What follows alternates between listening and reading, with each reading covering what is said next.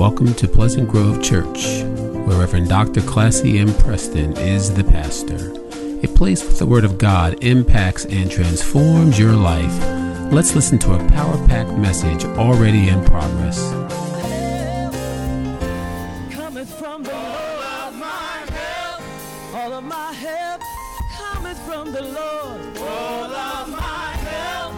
Lawyer in the courtroom, yes he is. All of my help. He's a doctor in the sick room, yes he is. All of my help. If you feel bound and chained, he'll set you free. All of my help. He's the one who's the middle in the wheel, the middle of the wheel. All of my help. He's my help, yes he's my help. All of my help. In the middle of the night, he's my help. All of my help. Early in the morning, he's my help. All of my help. Down on bended knees, begging you, Lord, please. All of my help. All of my help, all of my help, yes, he is the Lord. All of my help. When the doctor said no, he said yes. All of my help. When everybody turned their back on me, you were there. All of my help.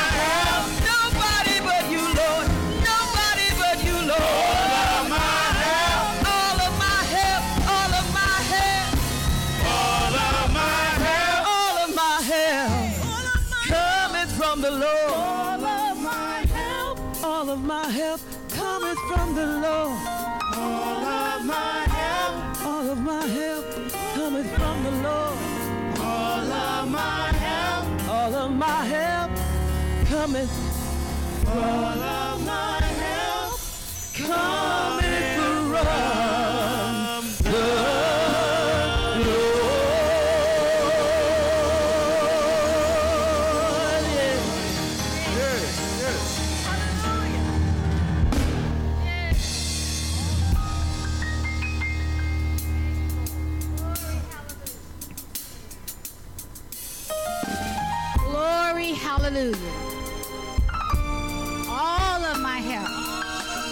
Can I get a witness? All of my help.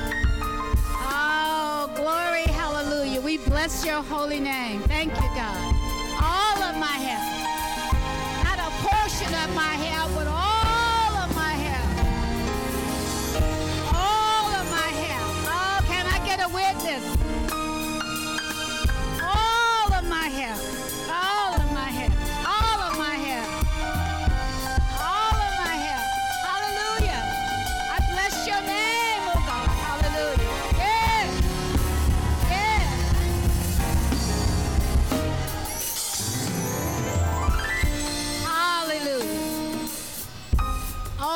Bless the Lord for worship. Thank you, God. Can you bless me for a minute? All of my help comes from the Lord. Thank you, God. Thank you, God, for being such a faithful God. Thank you for being such a God of grace and mercy. Thank you, God, for helping me when I could not help myself. Thank you, God, for sustaining us all these years. Thank you, God, for being with us in our midnight hour. Thank you, God, for being with us when we couldn't cry anymore. Thank you, God, for being our protector when there was no way out. Thank you, God, for saving us. Thank you, God, for giving us a Savior. Thank you, God, for blessing us over and over and over again. You're such an awesome God. And we bear witness to your grace and mercy, oh God. Nobody like you, oh God. All of my help comes from the Lord. Thank you, God, for yesterday. Thank you, God, for today. And thank you, God, for what you're going to do tomorrow. We love you, Lord. And we bless your holy name. In the powerful and magnificent name of Jesus, we pray and we give you thanks, oh God, for being our creator and reminding us that all of our help, not from the government, not from the Navy or the Air Force or the Marines, not from the White House, not from Pennsylvania Avenue, not from anybody else but you, oh God, all of our help. We thank you, God. Thank you, God. I thank God for this sacred ground. And I thank God for the privilege of being able to stand in this holy space. I thank God for keeping me alive. And I thank God for blessing me over and over and over again. Jesus replied, I saw Satan fall like lightning from heaven. And in Luke chapter 10, verse number 19, Jesus makes it plain. He said, I have given you authority to trample on snakes and scorpions and to overcome all of the power of the enemy. And then Jesus goes on to say that nothing will harm you. Let me read this again. I don't think you got it. Jesus said that he's talking to the disciples. He's talking to us, Pastor. He said that I have given you authority to trample on snakes and scorpions and to overcome all power of the enemy. He said all power, not some, but all power of the enemy. And then Jesus said that nothing will harm you. Oh my God, I read that over and over again all week long. When the enemy was trying to destroy my mind, I said, Lord, you said nothing will harm me. My sermon title is Speak to Your Demon. And I named this sermon Speak to Your Demon because I realized that I am surrounded by people who do not realize when they're hearing from demons. And we need to understand that in order to speak to your demons, you need to know how to identify your demons. There are three movements in this sermon. The disciples have gone out on a mission, and they are returning from their journey. The disciples reported the results of their mission. And finally, Jesus said to the disciples, do not rejoice that the spirits submit to you, but rejoice that your names are written in heaven. The Bible tells us that demons are fallen angels who joined Satan in his rebellion against God and who were defeated, Sister Shireen, and cast out of heaven along with Satan himself. If you want to read the details, go to the book of Revelation, chapter 12, and read verses 7 through 9. Demons continue to serve the devil in his attempt to lead the world away from God and into sin. And Jesus will ultimately banish Satan and his demons into eternal fire. You ought to say amen. To understand what demons are, we must look to the ultimate evil spirit himself, which is Satan. The book of Revelations tells us that Satan was once an angel in heaven. And because Satan was a heavenly being, we know that Satan, as well as his angelic followers, were created good, but by their own free will chose to reject good and become evil. And we have the same opportunity. We're not born bad people. We're not born racist. We're not born with evil thoughts. We are born with good people, but we choose to be satanic and we choose to be evil.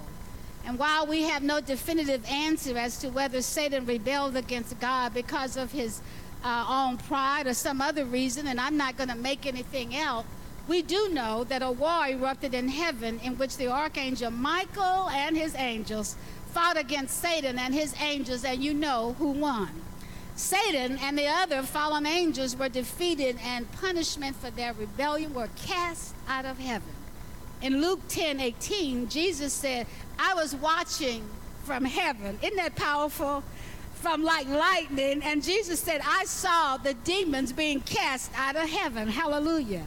Satan became the prince of demons, and he and the other fallen angels were hurled to the earth and ultimately condemned to hell.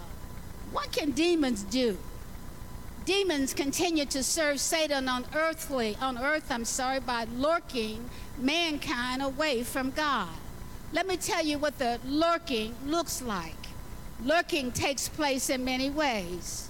You stop doing your daily devotion. You stop worshiping God. You don't have time for meditation or time to spend with God. You skip Bible study because you have made other plans. You decide that even though there's a pandemic and COVID-19 and that you've had all of your time to yourself, that when it's time for the good movie to come on Netflix, is that you opt to watch Netflix versus checking in with God to see how things are going around you.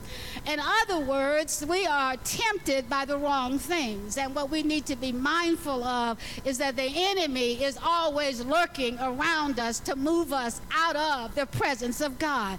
Have you ever had an experience when you say, I don't know why I did that? Yes, you do. Flip Wilson said what? The devil made me do it. So stop pretending that you don't know why you did what you did. I didn't know that I knew words like that. Oh yeah? Because the enemy is always lurking around to plant seeds of doubt and to take us out of the presence of God. The Bible warns of Satan's grave threat to humanity by referring to him as the god of this age, who prowls the earth looking for everyone to devour. Demons are no less dangerous as the Bible describes them. Somebody right now streaming live have decided, I don't want to hear this because she's in my house, in my bedroom, in my neighborhood, and I need to back away. But if we're going to ever grow up in Christ, we need to understand, Malik, that the demons are after you, and your only salvation is in Jesus Christ. The powers of this dark world and the spiritual forces of evil are Satan's tools to draw us out. How can you sing all of my help comes from the Lord? And then when you need help, you ask a demonic spirit to give you advice. And what the Lord will do for us is let us know when we are in the presence of demons. If we all prayed up, I know when I'm in the presence of a demon. I know when God is speaking to me. The Bible tells us that Satan and his demons can inflict harm on earth by possessing people to cause them physical and spiritual harm. Go read the book of Matthew. And to make them do evil, blinding the minds of unbelievers so that they cannot see the light of the gospel. Folk are walking around saying, I don't believe there is a God. Well, prove to me that there is no God. You said there is no God, then show me your evidence. Show me what you're talking about. Deceiving people by disguising themselves as servants of righteousness. Everybody who pretends to know God does not know God. Everybody who sings the songs of God are not necessarily saved. You need the Holy Spirit to let you know what is authentic and what is not. Promoting false doctrine and performing signs to deceive humans, tormenting believers. That's what Paul talked about over at the church of Corinth. I can't understand why anybody who says that they are a disciple of Jesus Christ will not have time to study God's word, because without knowledge of the word, you are doomed to darkness and the demons will never leave you alone. Some Christians fear becoming possessed by demons, since this was a very real concern in biblical times. In fact, in commissioning his apostles to spread the good news, Jesus specifically gave the apostles and other disciples authority to drive out demons. I met a demon on Wednesday of this week, and because I was studying this text, and Kelly, because I am just simple enough to believe God's word, I spoke to my demon, and my demon had to back down in the name of Jesus. So Jesus sends out the 12. This is in Luke. And Jesus called the 12 together. He gave them the power and authority to drive out all demons and to cure diseases. And he sent them out, Brother Rod, to proclaim the kingdom of God and to heal the sick. He told them, take nothing for your journey. Take no staff. Don't take a bag. You don't need designer luggage. Don't take any bread. Don't take any money. Don't take an extra shirt. And I know all of my people would have backed out right now. Well, Lord, what if I want to change my shoes? Lord, what if I want to change my bag? Jesus says, whatever house you enter, stay there until you leave that town. And if people do not welcome you, leave the town and shake the dust off your feet as a testimony against them. If you're witnessing to someone who does not believe you, then shake the dust and go on in the name of Jesus. While some Christian denominations believe in present-day demon possession, others believe that practicing Christians cannot be possessed because of the Holy Spirit that abides in them. I don't know what your theological belief is, but I believe the Holy Spirit is in charge of all of us, and that the Holy Spirit will destroy demonic spirits and darkness in all of us. Whether demons' possession of practicing Christians is possible or not, the Bible gives us a clear way to destroy the effects of the evil and his demons to lure us into sin, namely by living a life steeped in obedience to God. You want to destroy your demons? Speak God's word. You want to destroy your demons? Speak God's word. The Bible assures us if we submit to God and resist evil, the devil and his demons will flee from us. Two things. What? Resist evil, and the demons will flee from you. You ought to practice that sometime. James, you ought to just practice that sometimes while you getting a little headache and the words are rolling around in your head. You need to just throw that side out, or you need to say, I cast you out of my presence in the name of Jesus. See, we got to learn how to stand up like real disciples of Jesus and fight back with the, aren't you tired of wimps? Aren't you tired sometimes of folk who say they know God, but they have no power? Aren't you tired of hearing about the same old situation, as we say in Alabama, over and over again? Aren't you tired of feeling helpless and that I don't know why God allowed this to happen to me? I don't know why I can't get a break. If you ask God, the Lord will tell you why you can't get a break. And that's what Jesus was saying to the disciples. Jesus wanted them to know what it means to be a disciple. Many of us think that discipleship is going out to a five-star restaurant, having a nice time, and people love you. Jesus said, no. There's a cost of discipleship. Jesus said, there's a cost of being my follower. Jesus said, if you're going to preach my word, be prepared because the demons are after you. Somebody right now has something evil to say, or there's an evil thought, because their job is to just stand up to the word of God. But I'm here to tell you that Jesus said that all authority, he said that all authority in heaven and in earth, hallelujah. As they were walking along the road, a man said to him, I will follow you wherever you go. Jesus replied, foxes have dens and birds have nests, but the Son of Man has no place to lay his head. He said to another man, follow me. But he replied, Lord, let me go and bury my father. Lord, let me go, I'm making this up, and bury my mother. Lord, let me go and tell my supervisor that I'm not coming back anymore. Lord, let me go and take care of my children. Jesus said to them, let the dead bury their own, but you go and proclaim the kingdom of God. And still another said, I will follow you, but first let me go and say goodbye to my family. And Jesus replied that no one puts a hand to the plow and looks back is fit for service in the kingdom of God. If nobody is beating up on you, you must not be on assignment. If nobody is talking about you, you must not be a real disciple. If nobody is looking at you weirdly, you must not be doing the work of the Lord. If nobody is criticizing you, you must not be doing the work of the Lord. Jesus said, get over it. There's a cost of discipleship. Get over it if you're going to be my disciple. And Jesus sends out the 72. And he said that after these things, the Lord appointed 70. Some sources say 70, some say 72. You decide. But Jesus defines the journey, and he sent them out 2 by 2 before his face into every city and place where he himself would come. And Jesus defines the situation for them. Jesus is an excellent coach. Not only does he tell the 72 that this is where you're going and this is how you ought to dress and this is how you ought to pack. You ever been on a trip with someone and you say, okay, we're going to go on a trip, and they bring 8 bags. And you're trying to figure out, why do we need 8 bags for 5 days?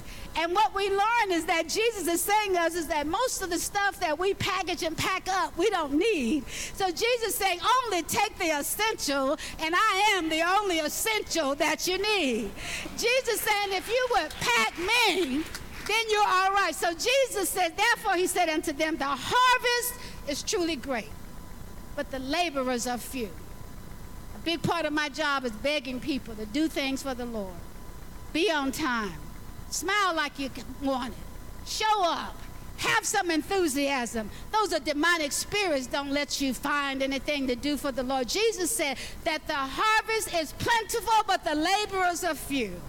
And go your ways. I send you forth as lambs among wolves. Secondly, Jesus said to them, he gives them specific instructions. The issue with most of us is we do not like to follow instructions. The issue with most of us is that we think we know everything. The issue with most of us is even when God sends a divine message from heaven, we will question what God has to say. And Jesus said, I'm giving you specific instructions. Carry neither purse nor bag nor shoes, and salute no man by the way. And into whatever house you enter first, say peace to this house. And if the Son of Peace be there, your peace shall rest upon it. If not, it shall turn to you again. These verses before us relate a circumstance which is recorded by the Gospel of Luke. The first point he makes is that in our Lord's charge to the 70 disciples is the importance of prayer and intercession. You are worthless to God without prayer. Let me say that again. If you don't have a prayer life, you are worthless to God. Because it's through prayer and intercession that we hear from God. And if you are not in prayer and intercession with God, some demonic spirits must be feeding you your information, because God has a structure set up that you can hear from heaven all by yourself. I know the church gets quiet when the pastor says we need to pray and have intercession with God. But prayer is one of the best and most powerful means of helping forward the cause of Christ in the world. It is a means by which the reach of all who have the spirit of adoption.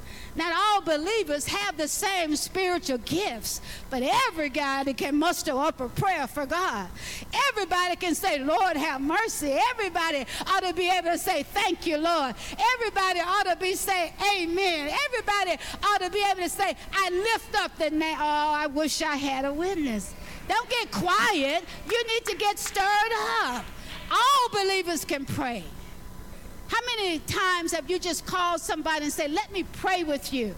How many times do you look at the directory and say, God, let my eyes fall on the person who needs a word of encouragement? How many times have you thought about the church family, your neighbors and people who have issues and problems, and you pick up the phone in the name of Jesus or text them to say, I'm thinking about you, and whatever the demon is, it's destroyed in the name of Jesus.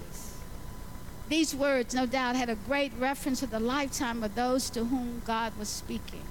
So I say to you, churches, that the third point in our Lord's charge to the 70 is that through devotion to their works, where he enjoined them, they were to abstain from the appearance of covenants or love or money. Some of us will not get to glory because we think more of our stuff than we do with Jesus. And as I've grown old, I realized that all the stuff we spend all of our lives collecting, we end up giving it away in the end. I've learned that you work hard and you buy things, and nobody really cares about your oriental rugs, and nobody wants your collectibles from around the world. See, we got to understand is that Jesus is the one who gives us a place in eternity, and our focus needs to be on Jesus. Have you ever looked around to realize that your time is spent on sustaining material things? Have you ever noticed that some folk work all the time but never have any joy? What good is it to have a 10,000 square foot house when you can't go up the stairs to see what's up there? What good is it to work all your life and then you have people waiting on you to die so they can get what you have? And actually all they're going to do is sell it to somebody else because they don't want it. There's a reality check that we need to make. Every qualification, there remains a deep lesson beneath these words of our Lord. Jesus was straightforward. Jesus did not sugarcoat anything. And the fourth point in our Lord's charge to the 70 is a simple-minded and contented spirit, which he bade them to exhibit, whether they tarried in traveling upon their master's business. They were to avoid appearance of being fickle, changeable, or hard to please. And furthermore, what Jesus said to them is, stop saying what you did. When the disciples came back, Alex, they were boasting and rejoicing. They were saying, Sister Sandra, Trustee Sandra, that, Lord, everything you told us was true. They were saying, Lord, the demons were running from us and the spirits had to flee. And Lord, it was just like you said. And Jesus said, stop it right now. Because Jesus said, you have no right to be arrogant. You have no right to be all puffed up because you were able to slay the demons in my name. So stop rejoicing in what you have done. Have you ever heard folk, I did this, and I did that, and I did this, and I know you haven't. I think one of the greatest stories of Pleasant Grove Church, and I want this to go down in the history of the church, is that this church has not been anchored by just one family. And I've been members of a lot of churches. And the church belongs to the family who gave the most money, but not necessarily to Jesus Christ. And then people boast about, I gave this, therefore I have this power over the Lord's house. And so what I realize that money should have nothing to do with spiritual power and the church. And that if we really gave it in the name of Jesus, then we ought to let God get all the praise, all the honor, and all the glory. And so what I have discovered about Pleasant Grove, which I think is one of the magnificent blessings, is that God sent the right people at the right time with the right skills, with the right attitude, the right tithe, and an open heart, and it is God who built this house. There is nobody who can take credit for anything in here but God. It was the Lord who made a way out of no way. It was the Lord who moved on the hearts of people. It was the Lord who said, no, you won't. Yes, I will. So I give God all praise, all honor, and all glory, because this is the Lord's house. And it was built by the Lord. It will be sustained by the Lord, because it is the Lord's house. So don't tell me, don't give me any congratulations. I haven't done anything but followed the Lord. Don't try to lift me up because I have done nothing. It's all in the name of Jesus. Oh, I wish I had a witness. I wish I had a witness. It is not because of you, but it's because of the Lord. And Jesus said, nothing. I kept reading that, nothing. No arrogance, no bewilderment, no sinner, no hatred, no racism, no sexism, no classism, but nothing will harm you because I have all power. I have all power. Jesus didn't say I have some power. He didn't say I have a cup of power.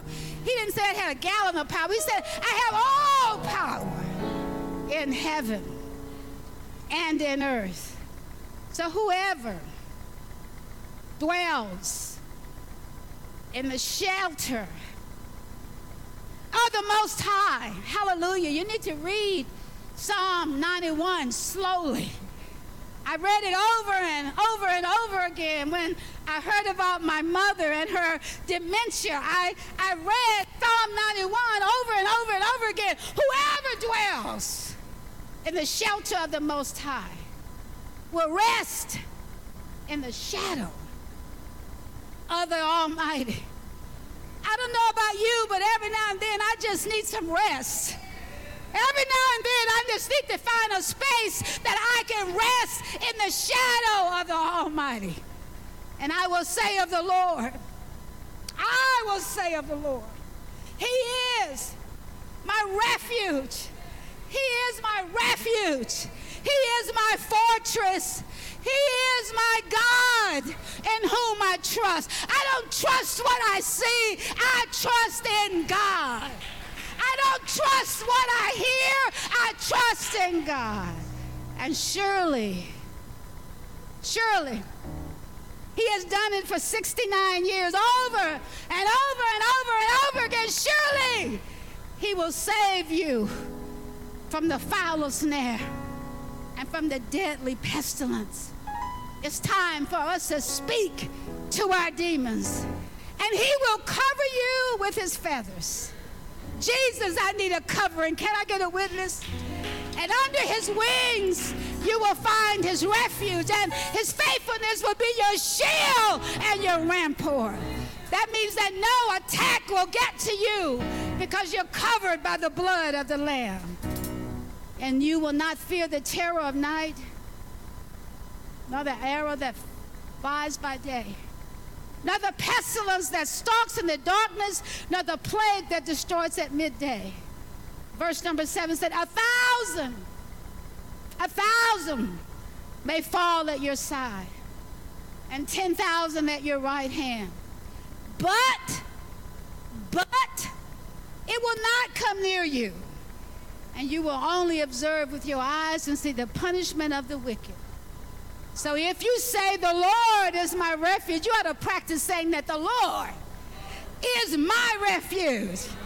And you make the Most High your dwelling, no harm will overtake you, and no disaster will come near your tent. Lay your hands on your door and pray in the name of Jesus that no harm will come into this house, for He will command His angels concerning you to guard you in all ways. They will lift you up, oh my God, in their hands. Angels lift you up, Pastor, when you can't lift yourself. There's no helium left in your body. Angels will lift you up so that you will not strike your foot against a stone. You will tread on the lion and the cobra. You will trample the great lion and the serpent. When the demons enter your mind, God will send you a way out through His angels. I will rescue him and I will protect him, and he will call on me. That's what the word says. He will call on me, and I will answer him, and I will be with him in trouble. Anybody in trouble? I will deliver him and honor him, and with long life I will satisfy him in long life and show him my salvation. Jesus said nothing.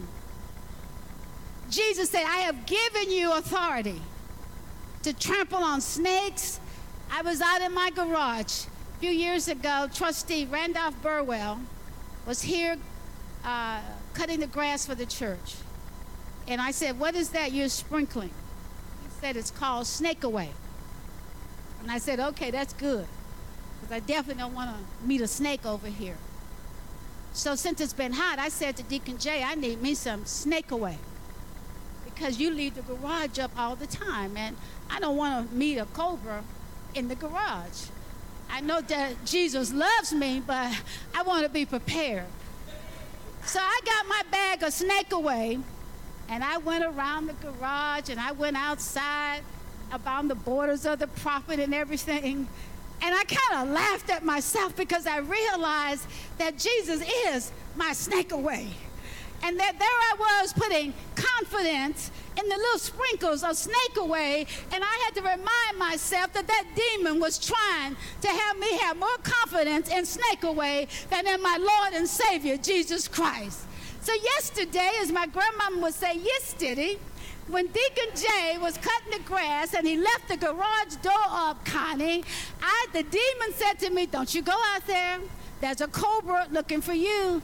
And the Lord spoke to me and said, oh yes, Jesus said that nothing will harm you, and that I will allow you to stop the snakes and the pestilence and those who are after you. So what I'm saying to you is, when the demon speaks to you, speak back in the name of Jesus and put your Snake away, because Jesus is our Snake Away. Lord, we love you. Thank you for the privilege of being a disciple. Thank you, Lord, for helping us to see that the world hates us, but you love us. The world wants to destroy us, but you lift us up, oh God. And Father, right now, we thank you that we are able to discern the demons who speak to us, to tell us that we're not worthy. But we thank you for your everlasting word, which helps us to know, dear God, that you are God and you are powerful. Right now, dear God, somebody needs to accept you as Lord and Savior of their lives. And right now, the demons are saying, you don't need to do all of that. That you don't need to become a part of the body of Christ. So, Father, right now, I pray in the name of Jesus that you will dry up these demons that are speaking to your people, and that you will speak wisdom, you will speak love, and you will speak deliverance. And I pray, dear God, that when the day comes, and that magnificent moment when all of us arrive before your face, I pray, dear God, that we will all be able to say, hallelujah, praise the Lord, hallelujah. My name was actually written in heaven. So thank you, Father, for your love, your grace, your mercy, but above all, salvation in the name of Jesus. And all of God's anointed disciples said, amen, amen, praise the Lord.